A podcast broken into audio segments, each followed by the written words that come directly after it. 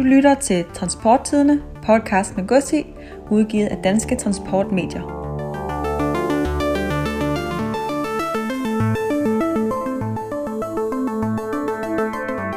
Vi er dit talerør til transportbranchen.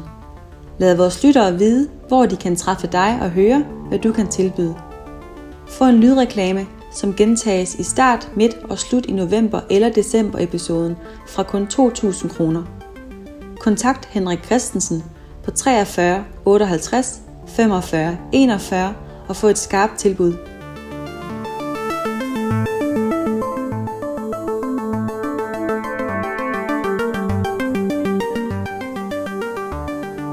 Velkommen til Transporttidende podcast med Gossi, udsendelse nummer 15. Mit navn er Anders Per Geihede.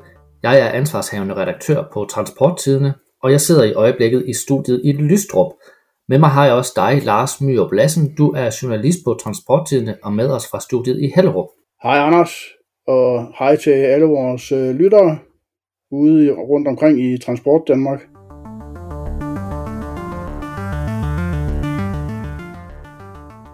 Fremtiden for den tunge vejtransport, det er ellastbiler.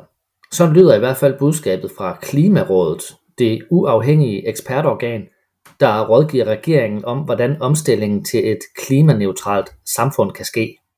I en ny og omfattende analyse, kaldet Veje til klimaneutral lastbiltransport, der kommer rådet med en række bud på, hvordan lastbilernes fossile brændstoffer de kan skiftes ud med grønnere drivmidler. Men det har altså skabt røre i andedammen i de danske transport- og energibrancher.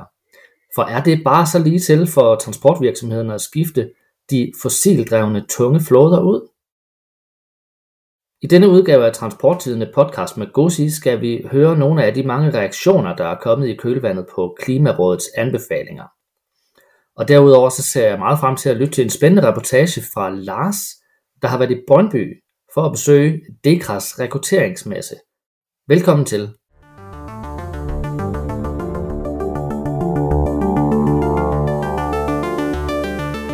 En betydelig del af både små og store lastbiler vil i fremtiden formentlig køre på el, og i øvrigt bør regeringen forhøje dieselafgiften og afgiften på drivhusgasser.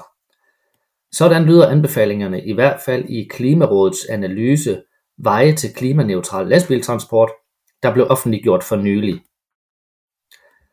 Ifølge rådet, der vil øh, batterilastbiler i de fleste tilfælde kunne erstatte de mindre diesellastbiler, som kører kortere ture, og for eksempel kører med varer i og omkring de store byer.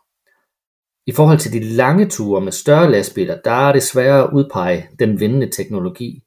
Men i Klimarådets analyse, der ser batterilastbilerne ud til at blive samfundsøkonomisk billigst i 2030 for mange typer af kørsel, når vi altså også medregner CO2-omkostningerne. Kort rækkevidde og lang opladningstid det kan dog være en udfordring for nogle lastbiltyper, og ved særligt krævende opgaver, lyder det i analysen. Derudover der fremgår det, at elveje det kan løse batteriernes udfordringer med rækkevidden, hvis de altså udbredes i Europa. Og hvis mange bruger elvejene, så kan den løsning være lige så billig som de batteridrevne lastbiler. På en elvej der kan lastbilerne få strøm via kabler, som man måske kender det fra eksempel S-togene i København, eller tidligere fra sporvogne. Teknologien den kræver dog politisk koordination i EU, og ikke mindst store investeringer til at etablere de her elkabler langs de europæiske veje i stor skala. El kan også komme i spil via brint produceret på grøn strøm. Brint til lastbilerne er dog ifølge Klimarådets beregninger dyrere end batterier og elveje og det er på trods af faldende priser på brintproduktion. En afgørende faktor det er, at brint har en væsentligt dårligere energieffektivitet end batterier og elveje. Omvendt så har brinten ikke batterilastbilernes udfordring med rækkevidde, og derfor så kan de få en vigtig rolle på de lange lastbilture. Men i alle tre tilfælde, der vil der altså skulle produceres betydelige mængder grøn strøm for at dække energibehovet fremgår det af analysen. Regeringen den har jo planer om at udarbejde en sektorstrategi for lastbilerne, øh, men Klimarådet de anbefaler altså, at regeringen snarest lægger en sektorstrategi for hele transportområdet. Det strategiske arbejde det bør særligt planlægges efter, at en del af lastbiltransporten forventeligt bliver eldrevet, og man bør sikre udbredelse af den nødvendige energiinfrastruktur i form af for eksempel muligheder for opladning til lastbiler, samt udbygning af den nødvendige produktion af el baseret på vedvarende energi. Og den her strategi den skal altså guide beslutninger hos både myndigheder, vognmænd og leverandører af infrastruktur til energiforsyning. I analysen der udtaler Niels Bus Christensen, som er næstformand i Klimarådet og forskningsleder ved Transportøkonomisk Institut i Oslo. Vi er godt på vej med planlægningen af ladeinfrastrukturen til eldrevne personbiler. Nu siger Klimarådet til regeringen, at den godt kan begynde at forberede elektrificering af lastbilerne. Når man er i gang med at udrulle et landsdækkende net af ladestationer til personbiler, så bør man, hvor det giver mening, slå to fluer med et smæk, så en kommende batterilastbil også kan få ladet batterierne op. Citat slut. Og Klimarådet de vurderer, at det på den korte bane er svært at finde markante udlændingsreduktioner fra den tunge transport, men en generel drivhusafgift den vil kunne skubbe til udviklingen og gøre det mere attraktivt for den enkelte vognmand at vælge eksempelvis el frem for diesel, lyder det. Og rådet de har tidligere peget på en generel afgift på drivhusgasser på ca. 1500 kroner per ton CO2 i 2030, hvilket ifølge Klimarådet formentlig vil medføre, at flere klimavenlige drivmiddelteknologier bliver konkurrencedygtige. Og i analysen der udtaler Peter Mølgaard, formand for Klimarådet. En drivhusafgift vil være den mest effektive måde at styre den tunge transport i en mere klimavenlig retning. Skal vi opfylde 70% målet, er der brug for handling i alle dele af samfundet. Det gælder også den tunge transport, hvor der ellers ikke er udsigt til de store CO2-reduktioner, siger altså Peter Mølgaard. Og så tilføjer han, at en drivhusafgift også har den fordel, at den er teknologineutral. Så altså hvis det viser sig, at det ikke er el, som bliver den bedste klimaløsning for den tunge vejgodstransport, så har den her afgift altså ikke haft eller givet en forkert teknologi en fordel frem for andre. Regeringen har også mulighed for at skabe reduktioner i det danske drivhusregnskab, inden en større afgiftsreform kan nå at træde i kraft, lyder det. Tyskland har indført afgiftsforhøjelser på diesel, og grænsehandlen med diesel på den anden side af grænsen gør det oplagt også at forhøje den danske afgift på diesel. Det vil bringe grænsehandlen tættere på ligevægt, da lastbiler ikke længere vil have en økonomisk grund til at tanke i Danmark frem for Tyskland, lyder det fra Peter Mølgaard, som siger. Regeringen bør hæve den danske afgift på diesel som en forløber for en egentlig afgiftsreform. Grænsehandlen er en udfordring for opfyldelsen af de danske klimamål i 2025 og 2030. Hvis den omfattende grænsehandel i Danmark fortsætter, eller endda øges, skal der hentes flere reduktioner andre steder for at nå målene. Citat slut. Og herudover, så lyder det fra Klimarådet, at gas kan blive en fossil blindgyde. For Klimarådet de ser ikke den store rolle for biogas i den tunge vejgodstransport. Og det skyldes, at Klimarådet vurderer, at der ikke er nok bæredygtige biomasseressourcer på europæisk plan til for alvor at kunne drive den tunge vejgodstransport, samtidig med, at der også kan blive hårdt brug for biogassen andre steder. Og der siger Niels Bus Christensen, hvis vi satser på gas, så kan det i værste fald ende med at blive en fossil blindgyde, hvor vi øger forbruget af naturgas, fordi der ikke er nok biogas. Citat slut. Og han mener altså derfor, at regeringen ikke aktivt bør forsøge at fremme brugen af gaslastbiler i form af for eksempel tilskud til gaslastbiler og gasinfrastruktur. Og det betyder blandt andet, at gas bør udfases fra støttepuljerne til tung vejgodstransport, mener altså Klimarådet. Og det med, at man hos Klimarådet ikke mener, at gas er en del af fremtiden for den tunge vejgodstransport, det er blandt øh, de negative reaktioner, der er kommet fra transport- og energibrancherne. Og øh, nogle af de mange reaktioner, dem har du kigget nærmere på, Lars Lassen. Ja, fordi øh, Klimarådets anbefalinger, de øh, var dårligt øh, færdigtrykt, øh, før at øh, reaktionerne kom fra forskellige interessenter. Øh, en af dem, der var tidligst ude, var DI, øh, hvor man påpegede, at en satsning på eldrevne lastbiler har meget store omkostninger. Altså en, en el-lastvogn koster tre gange det en tilsvarende distributionslastbil koster.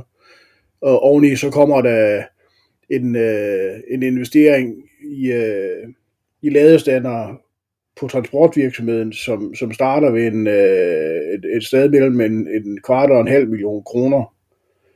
Øh, og det forudsætter så ovenikøbet, at, øh, at ellastbilen kan det samme som øh, den dieseldrevne øh, lastvogn. Og det ved vi jo, at øh, især på rækkevidden og den bæreevne, øh, som, som lastbil, en ellastbil har, ikke øh, kan måle sig med, med en, øh, en dieseldrevet øh, lastvogn. Og der vil også være særlige udfordringer i, øh, i den kolde halvdel af året. Øh, det ved vi jo fra personbiler, der kører på batterier. I øh, DI Transport øh, peger man på, at de her investeringer, som, som et, øh, et, et øh, spring til ellastvogne vil kræve, øh, er så store, at virksomhederne simpelthen ikke kan, kan løfte dem alene. Øh, og Michael Svane fra DI Transport, han siger, at øh, transportbranchen skal bidrage til, at vi når klimamålene, men det kræver, at betingelserne er i orden. Lige nu er det for dyrt at køre med ellastbiler. Derfor er det nødvendigt med tilskud til køb af el- og brintlastbiler og ladestandere, hvis der skal flere elektriske lastbiler ud på vejene, siger Michael Svane, der er branchedirektør i eh, DI Transport under Dansk Industri. Og netop det her med, med prisen er jo et øh, helt centralt spørgsmål. For når transportbranchen jo har haft et godt øje, eller øje til, til biobrændstoffer, øh, herunder biogas, så er det jo fordi, at øh, man her øh, kan, kan fortsætte med at køre med, med, med lastbilteknologi, som øh, er meget tæt på, på den, vi har i dag i, i, i et vist omfang, altså hvis man taler for, for eksempel HVO, øh, altså en, øh, en syntetisk diesel erstatning, at så kan man jo, lange lastbiler jo øh, køre øh, på, på ren HVO allerede i dag. Øh, og når det gælder biogas, så er det jo et, et område, hvor hvor man længe i transportbranchen har haft et godt øje til, til gasdrevne lastbiler, og, og man har, har åbnet flere naturgasdrevne lastbiler, hvor man forestiller sig er over, ikke, at man, øh, man skifter over til, til, til biogas i stedet for naturgas, og dermed bliver fossilfri. Og det er økonomisk langt mere overkommelige investeringer. Så, så derfor har man jo regnet med, at, at der kommer sådan en overgangsperiode i, øh, i, for, for vejgodstransportens omstilling til, til den fossilfrie frem, øh, fremtid. Jo, altså Dansk Industri mener, at øh, teknologien simpelthen ikke er til stede i et øh, økonomisk overkommeligt øh, niveau på nuværende tidspunkt. Vi er der ikke teknologisk, hvor batteridrevne lastbiler kan løse alle transportopgaver. Det handler både om rækkevidden og mængden af gods på bilerne. Derfor bliver vi også nødt til at gøre noget mere, det mere attraktivt at køre på andre former for vedvarende energi. For eksempel biobrændstoffer og biogas, siger Michael Svane.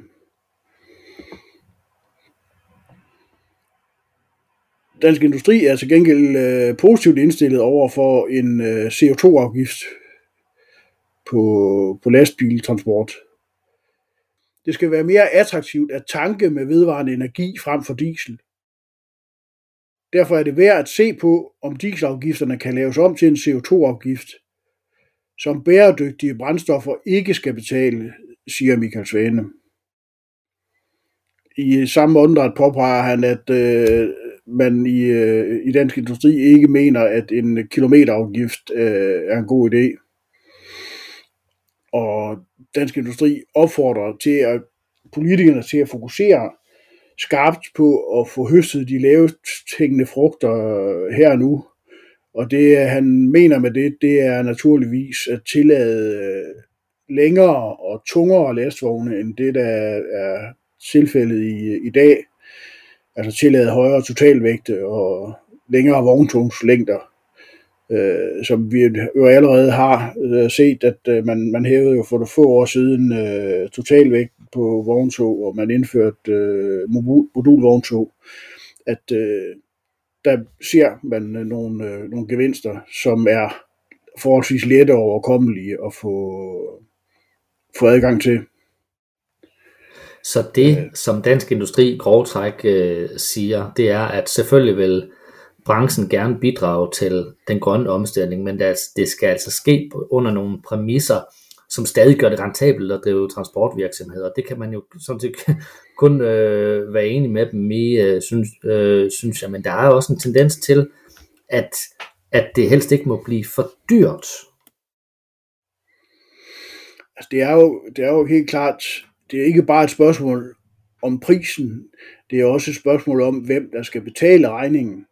Øh, og her er Klimarådets øh, holdning jo, at, at øh, det må, må dem, der skal vi sige, køber transporten, og det jo er jo så i sidste ende forbrugeren eller industrien, der skal betale den regning, fordi at, at Industrirådet henviser til sådan en, et økonomisk dogme, der hedder, at jo, jo mere prispres der er på en branche, jo mere konkurrencedygtig bliver den.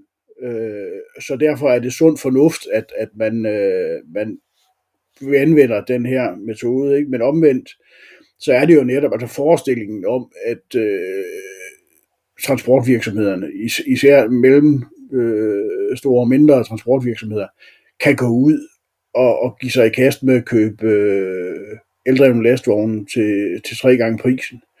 Øh, den virker nærmest absurd.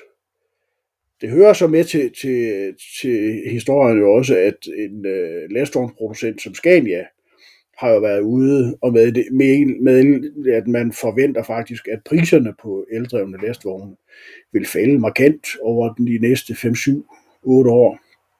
Øh, og så bliver det jo måske mere overkommeligt. Ikke? Og det er nok også sådan, at, at jo flere ellastbiler, der kommer ud og kører, jo billigere bliver de. Øh, men som du også selv nævnte, så er der jo den her store hurdle, som er en uh, ladeinfrastruktur. Altså, ladeinfrastrukturen til personbiler er jo, har vist sig allerede i dag ikke at være tilstrækkelig. Øh, og den er nærmest ikke eksisterende, når vi taler lastbiler. Øh, så, så der er virkelig nogle, øh, der er nogle, nogle infrastrukturforhindringer for, at, at øh, det her det kommer til at ske.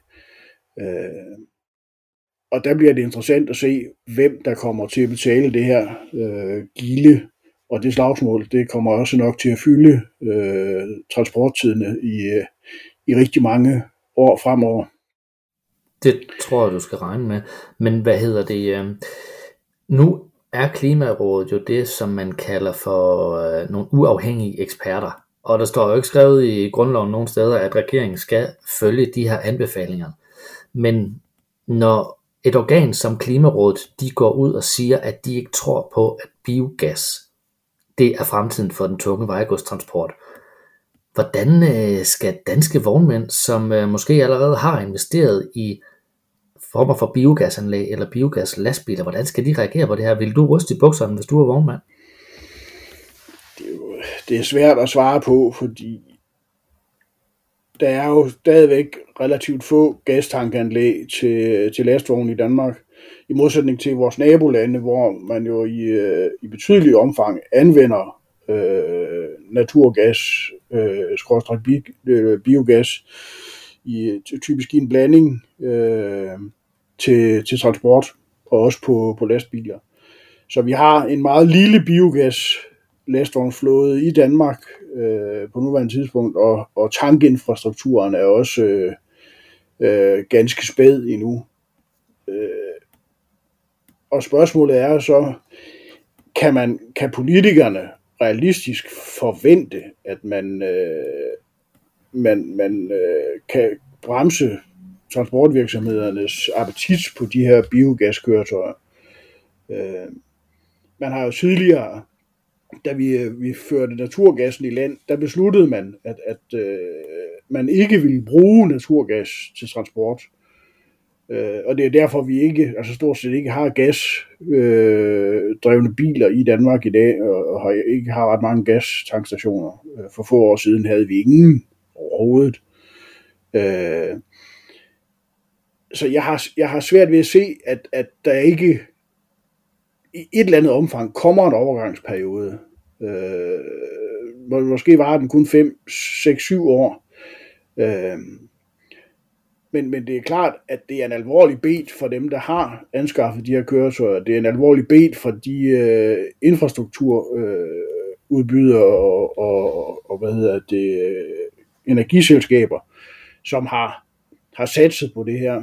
Øh, men, men der er, der er nogle, nogle stærke kræfter, ikke, som, som, øh, som ser biogas som, som værende oplagt til no, at, at prioritere til nogle andre brancher.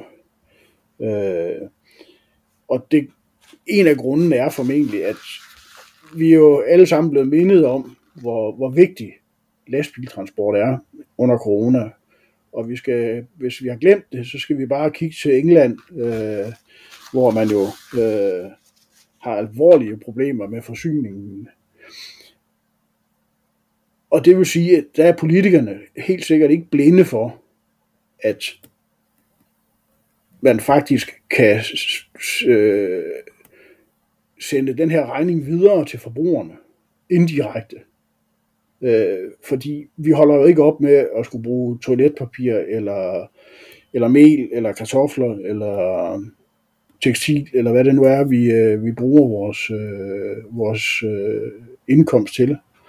Øh, så, så det er nok en af de sektorer, som er mindre følsomt øh, over for, for sådan en, en, øh, en udgiftsforhøjelse, som det her i et eller andet omfang bliver.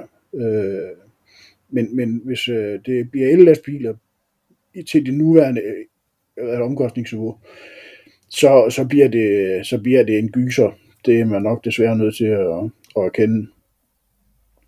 Øh, Dansk Transport og Logistik har også, øh, også regeret på den her. Man øh, beskriver faktisk, at man, man er overrasket over, at man har, har droppet øh, naturgas eller hvad, biogas til, til transportsektoren.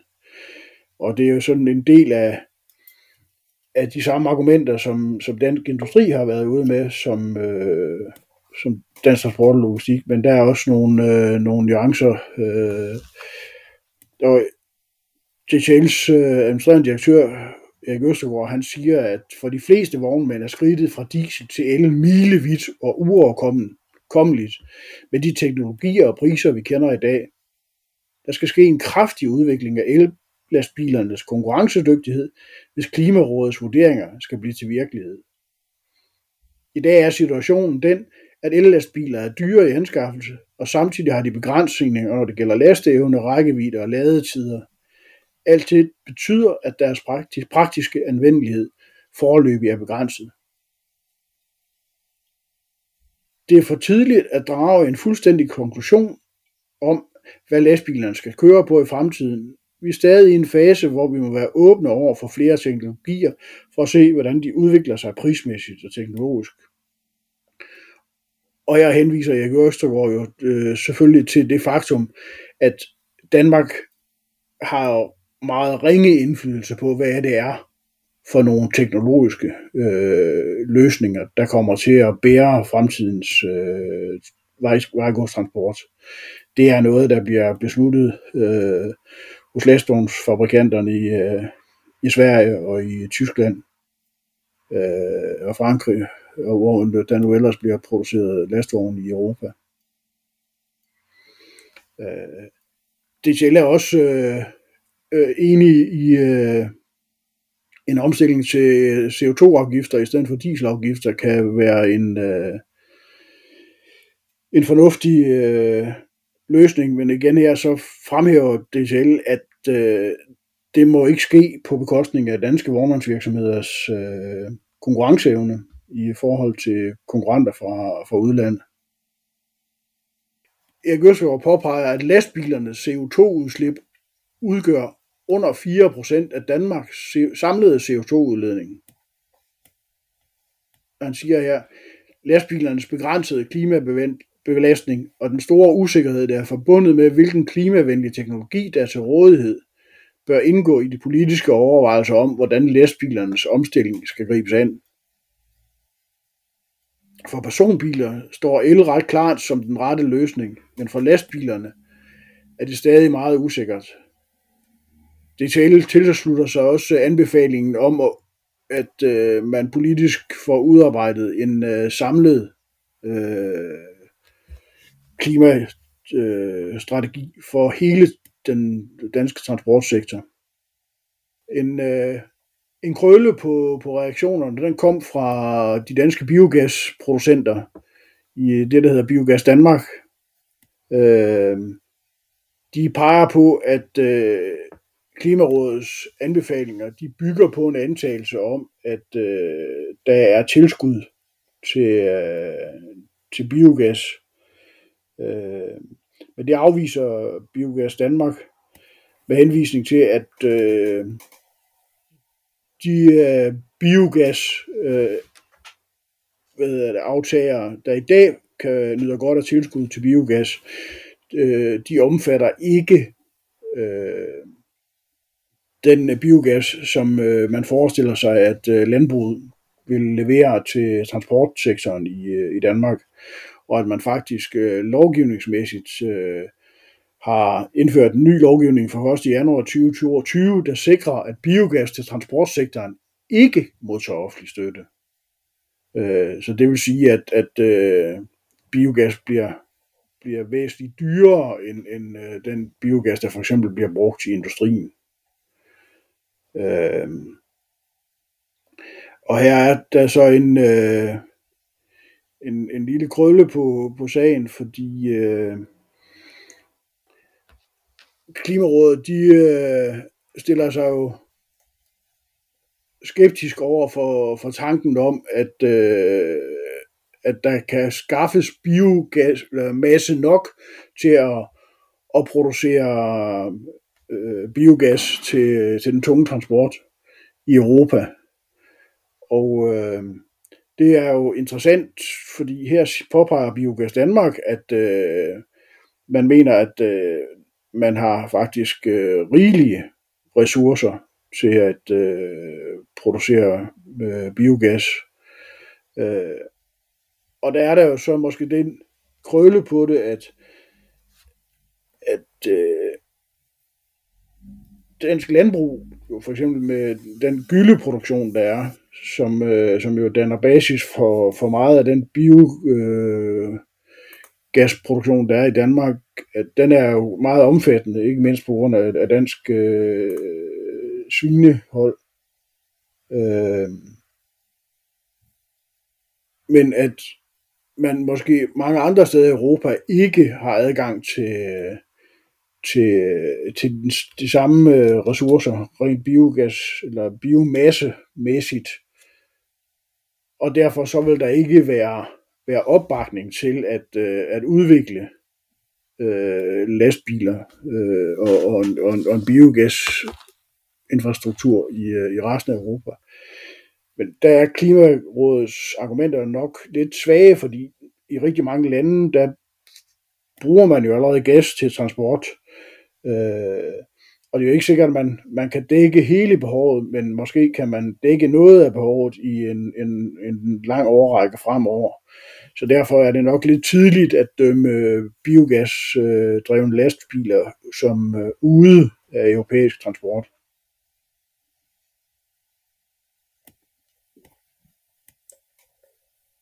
Tak for de overordnede reaktioner på øh, Klimarådets øh, udspil. Der findes jo rigtig mange reaktioner på, øh, på, det, på den her analyse. Øh, og hvis man har lyst til at læse øh, mere om det, så kan man nu gå på Transporttidens hjemmeside eller læse vores næste avis.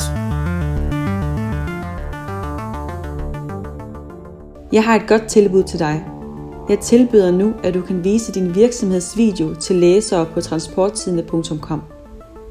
Din video bliver sammen med din ønskede tekst vist i en pop-up annonce på hjemmesiden i en uge. Book din pop-up annonceplads i dag. Kontakt Henrik Christensen på 43 58 45 41 eller på mail hbk dtmedier.dk. Vi går videre til øh, podcastens øh, næste og sidste segment, fordi uh, Lars, du har været i Brøndby, Brøndby til Dekras jobmesse, og det skal vi her høre en reportage fra. Chauffører søges. Det var overskriften på den øh, jobmesse, som Dekra afholdt her ved indgangen til oktober i øh, Brøndby, hvor man søgte at matche ledige chaufføremner med vognmænd. Øh, det var noget, der foregik i skyggen af det, der nærmest må betegnes som en massiv arbejdskraftsmangel. Danmarks største udbyder af chaufføruddannelser, herunder også lastvognschaufføruddannelser, DEKRA, afholdt ved indgangen til oktober i jobmesse i øh, Brøndbyhallen. Arrangementet, der skulle matche de ledige og andre interesserede med vognmandsvirksomheder, faldt på en dag, hvor topoverskriften i medierne var, at der ikke har været så mange ubesatte stillinger i Danmark siden før finanskrisen ramte i 2008. Jobmessen tiltrak op mod 50 øh, udstillere, altså virksomheder, der øh, søger chauffører, herunder også øh, lastvognschauffører. Transporttidene mødte Dekras kommercielle direktør Troels Lund på dagen til en snak om manglen på chauffører. Nu har I jo i efterhånden en del år øh, været sådan meget øh, jeg vil sige, frem i skoene for at parre øh, chaufførelever med, med vognmænd ja. tidligt i, øh, ja, ja, ja. i forløbet. Ja. Øh, og det har I vel også, skal vi sige, have, må man sige, haft succes med. Ja, det synes jeg bestemt. Ja. ja. Øh, men men øh, nu må det være svært at, at, at gøre vognmændene tilfredse i hvert fald. Ja, det er det. Altså, vi, vi har væsentligt flere anmodninger, end vi kan, end vi kan skaffe. Øhm, og det har jo egentlig, der har jo egentlig altid været en lille chaufførmangel, altså der er blevet uddannet for få, men man kan bare sige, at nu er det gået helt, altså stukket helt af, hvor at øh, alle mulige andre brancher også trækker på de samme øh, emner. Ja. Øhm, så det vi gør nu her, det er jo at gå sammen med vognmænd og jobcentre, og så øh, simpelthen in, altså informere folk, der kunne måske have en lille chauffør i maven om, jamen, hvordan er det egentlig at arbejde som chauffør? Fordi at, øh, der sidder jo også nogen rundt omkring, som måske øh, kigger på et brancheskifte, eller måske er blevet træt af den øh, ja. retning, de har taget, øh, men som ikke er klar over de muligheder, der er i chaufførbranchen, eller i transportbranchen. så det er mm. også nogle af dem, vi prøver at inspirere til at, at kigge en anden vej, ja. øh, for ligesom at få flere, altså få et, et større grundlag til transportbranchen. Øh, og det har vi lykkedes med, men det er jo, det er jo, altså det er jo et, for det første det er et rigtig hårdt arbejde, fordi at der er ikke mange at vælge imellem. Øh, men vi, vi klør på hele tiden. Altså, det er jo en branche, som har vil sige, et lidt blakket image, øh, ja. når vi taler, taler om det som, som, øh, som karrieremulighed. Øh, ja. og, og der er også negativt fokus på det i, i, i et eller andet omfang. Øh, og så er der nogle skal vi sige, sådan helt håndgribelige øh, ting, som, som øh, de skæve arbejdstider, ikke? som måske kan gøre det svært at få et familieliv øh, med daginstitutioner og skole til at hænge sammen. Ikke? Ja, det, øh. det er rigtigt, at øh, det er jo ofte der, vi ser den største barriere, hvor at, ja, som du siger, specielt når du er sådan, eller en 30 til måske starten af 40'erne, der kan det godt blive udfordrende. Ikke? Øh, og det er jo så der, vi prøver at se, kan vi måske få nogle af dem, der er lidt ældre, som ikke har... Som er 45-50? Eller... Ja, nemlig. Øh, og vi ser jo faktisk også øh, flere og flere vognmænd, så begynder at sige, jamen, altså selvfølgelig, du kan ikke, du kan ikke bare efterlade øh, lastbilen i øh, nødsporet kl. 4, når du skal hente dine børn. Mm. Men man kan jo godt sige, hvis du arbejder 12, 12 dage, øh, eller 12 timer, 3, 3 dage, 3 dage jamen, så kan det måske være, at du holder fri uh, to ja. dage eller noget. At, ja. at der er en, forståelse for, at, at man skal, man, man skal kompensere for, ja, for de der u, u, eller skæve øh, jo, altså, der er i hvert fald en vilje, vilje til at sige, at hvis man ikke er villig til at arbejde øh, 50 timer om ugen, jamen, så kan man godt, man kan godt få det til at fungere alligevel. Der er selvfølgelig stadig nogle ting, der, altså, der er en udfordring for nogen, men jeg tror, at jeg ser en vilje i branchen til også at, at kigge på, hvordan kan man få det til at fungere bedre. Øh, det er også noget af det i de her rekrutteringssamarbejder, hvor vi taler det over for kandidaterne, at jamen, der er nogle ting, som man skal være klar over, men der er altså også mange fordele, øh, det kan give. Altså hvis man mm. for eksempel er interesseret i at arbejde fire dage om ugen, ikke? og så ja. måske give den en skalle de fire dage, og så holde fri en, en femte. Ikke? Det er jo en mulighed, du har. Ja. Så løn, løn, lønningerne er jo er så også gunstige i øjeblikket, må man, må man sige. Og specielt hvis du er interesseret i at lægge nogle ekstra timer, ikke? Altså, så, så kan du komme over til en ja. dine penge. Ikke? Ja. Og jeg tror altså tilbage til det du sagde med, at, at branchen har et blakket ry, og det er jo også den, altså det er jo den opgave vi har med at altså få formidlet, jamen, der er måske noget af det, som øh, har noget på sig, men der er også rigtig meget, som er misforståelse over det.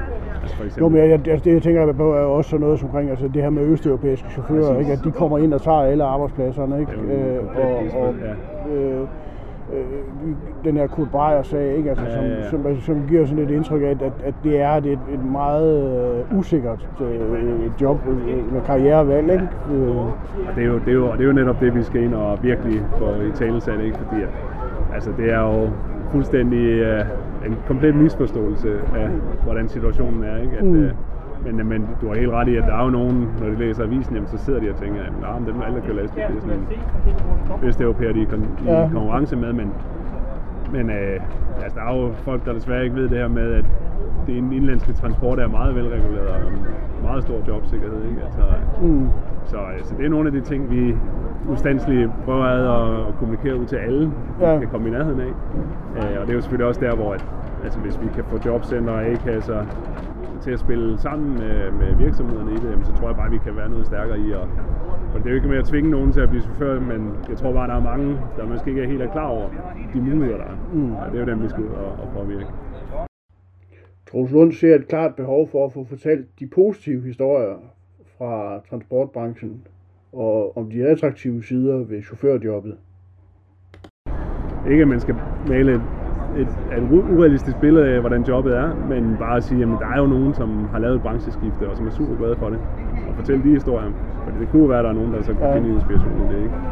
Og det er, altså, det tror jeg fuldt og fast på, men det kunne hjælpe rigtig meget i situationen.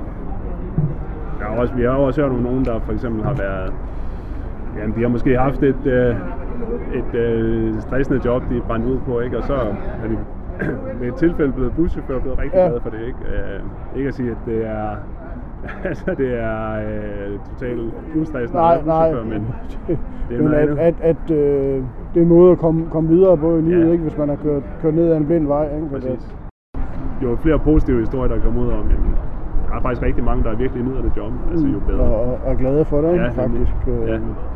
Det her med, at du lever i lastbilen, det er jo så også forsvundet i den forstand. Ja, i, i, i hvert fald i, i betydelig grad. Ja. Ikke?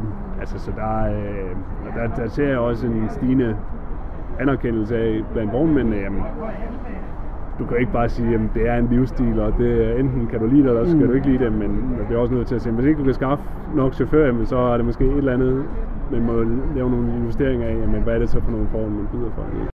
Politikere bør tage alvorligt, og jeg ved, at alle brancher er presset lige nu, men det er jo en udfordring, vi har haft i mange år. Det her der, der synes jeg helt klart, at det er jo mere den er, opmærksomhed, der kommer. Den er ikke, den er ikke ny. Nej. Øh, den stopper heller ikke, når det her kun er sådan... Man kan så sige ikke, at, at øh, den, det meget øh, skal sige, høje niveau og den meget høje beskæftigelse, vi har i, i øjeblikket, er jo et eller andet sted påvirket af de der milliardbeløb, der er pumpet ud i økonomien. Øh, både herhjemme, ikke, men også i, i store dele af resten af verden. Ikke? Og, og de får jo en ende på, på et eller andet tidspunkt, må man antage. Ikke? Og, jo, altså, jeg tror, det kommer nok til at stille af, men altså, også bare transportmængderne ser også bare ud til at have sted efter siden coronaen, ikke? at ja. mønstre, der ændrer sig i samfundet. Ikke? Og, ja, så jeg tror ikke, at det er så, men det, jeg tror, det er også virkelig gralt nu, ikke? Altså, mm. ja, altså, man hører om vognmænd, der simpelthen må sige nej til opgaver, ikke? Ja. Og øh, plus at du så har den her latente pensionsbombe. Ja, som, som, øh, og den har jo så også været der altid et eller andet sted, i ja. alle de år, jeg har været med, ja, ikke? At, at, øh, at der har man talt om, at den her høje gennemsnitsalder. Og som faktisk bliver højere, ikke? Altså, så den, den er ikke detoneret i mine øjne. Altså, øh, så der er, der er brug for, for alle den positive opmærksomhed omkring det. Og det er jo ikke et spørgsmål om at tvinge folk til at blive chauffør, det er jo et spørgsmål om, at øh, jeg tror bare, der er mange, der måske ikke er klar over, at, at det er faktisk en god vej for nogen. Ja. Altså, Hvor lang tid tager det, fra man kommer og siger, at man gerne vil være chauffør hos jer, og så til, at man er, står med, ja, altså, med førerbevis og... altså du, du skal være 30 dage på skolebænken. Ja, Øh, og så er der lidt ventetid på køreprøver, og øh, så alt i alt er det nok en, en to til tre måneder, så, så er du nok klar til at komme ud. Og så vil jeg sige, jeg vil helt klart anbefale et ADR-bevis, eller et farligt godsbevis. Øh, det tager fem dage. mm, Øh, og så, altså at tage et hængerkort, et CE-kort, Ja. ja. det tager så 20 dage. Jeg vil så også sige med det, jamen, der er du nærmest garanteret et job, øh, hvis du har det i, øh, jeg tror til hele landet, ikke? ja, Så sige, tre måneder, der, så, så, er du, øh, så er du klar. Troels Lund fremhævede mulighederne for at rekruttere blandt øh, ledige, der har lidt mere livserfaring, end man normalt ser hos uddannelsessøgende. De her folk, der er måske 50 plus, som har svært ved at finde et arbejde, at der, øh, der kan transportbranchen jo være en rigtig, rigtig fin mulighed, fordi at, At, ja, man, at man har, man har, har, har noget længere elastik, når Ja, det der omkring alder i, øh, i Ja, der er ikke? Altså, det, man er vant til. Fordi man har altid haft traditionen for Ja, at tage folk, ikke, som, som øh, af forskellige grunde øh, har behov for at skifte karriere. Ikke? og der har man måske også muligheden for lidt mere fleksibilitet i forhold til børn og Mm. øh, man er sted i livet, ikke også, hvor man, altså måske man kører mere defensivt, så man undgår Ja. ja. skader, så der er nogle fordele for, øh, for arbejdsgiverne også, Ja. kan jeg se. Så det Altså hvis du har erfaring som journalist, eller Ja. som jurist, eller sælger, ikke? så er det ikke så, at du lige nødvendigvis øh, hopper over til en helt anden Nej. til, ikke? Det er nok lidt også den udfordring, man står med i transportbranchen, at altså for eksempel i nogle perioder er der jo mange håndværkere, der er kommet ind i transportbranchen, og så lige så snart byggeriet Ja, så forsvinder, godt igen, så forsvinder det forsvinder igen. Ikke? Ja. Øh, og, og så plus at der er nok mange, der har forladt erhvervet her under corona, fordi under nedlukningen, jamen, så har der ikke været noget kørsel, og så må man finde noget andet, og så måske sagt, jeg er egentlig godt tilfreds med det her endnu. Øh, Så det er jo, altså, jeg tror helt klart, at altså, jeg ser helt klart, at, at man tænker i, i fastholdelse blandt arbejdsgiverne. Øhm, jeg tror også bare, den, altså, når man ser på den mængde af folk, du, du skal rekruttere, ikke? og, og øh, dem, de er i konkurrence med, Ja. ja. sådan noget, altså, så er det bare, tror, det, det, det er svært at gøre det til sådan en livstid, livstidsstilling. Det er nok i lastbilsbranchen, og og det, del af busbranchen kan du nok godt, men, Mm. men man må også bare acceptere, at der er nogen, hvor det, de prøver det, og det, så... det, er en, det er en, en, en snæver gruppe i, øh, i branchen, ikke? som... Øh, Altså, jeg tror, man skal nok bare være, være klar på, ikke, at der er nogen, der giver det en chance, og så siger jeg, det var måske ikke lige noget for mig, ikke? Og, og, og det skal man så også bare tage højde for i, altså, i den, ja, den fødekanal, der skal, der skal til for ligesom at holde kørende.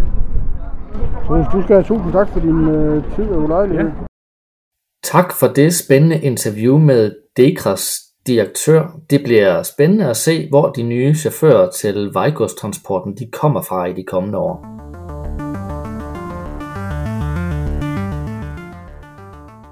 Således runder vi af for denne udgave af Transporttidende podcast med Gossi. Vi er tilbage igen i æderen om en måned. Husk at kaste et blik på transporttidende.com og tilmelde dig vores daglige nyhedsbrev, som alle hverdage giver dig et overblik over de vigtigste nationale og internationale transport- og logistiknyheder direkte i indbakken. Jeg hedder Anders Per Geihede. Og jeg hedder Lars Myrup Lassen. Den her podcast den er produceret af Stine Mercedes Pilgaard på vegne af Danske Transportmedier.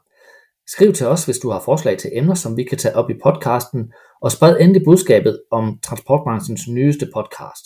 Husk også at anmelde os på iTunes. Tak fordi du lyttede med, og kør forsigtigt derude. Du lyttede til Transporttidene, podcast med Gussi, udgivet af Danske Transportmedier.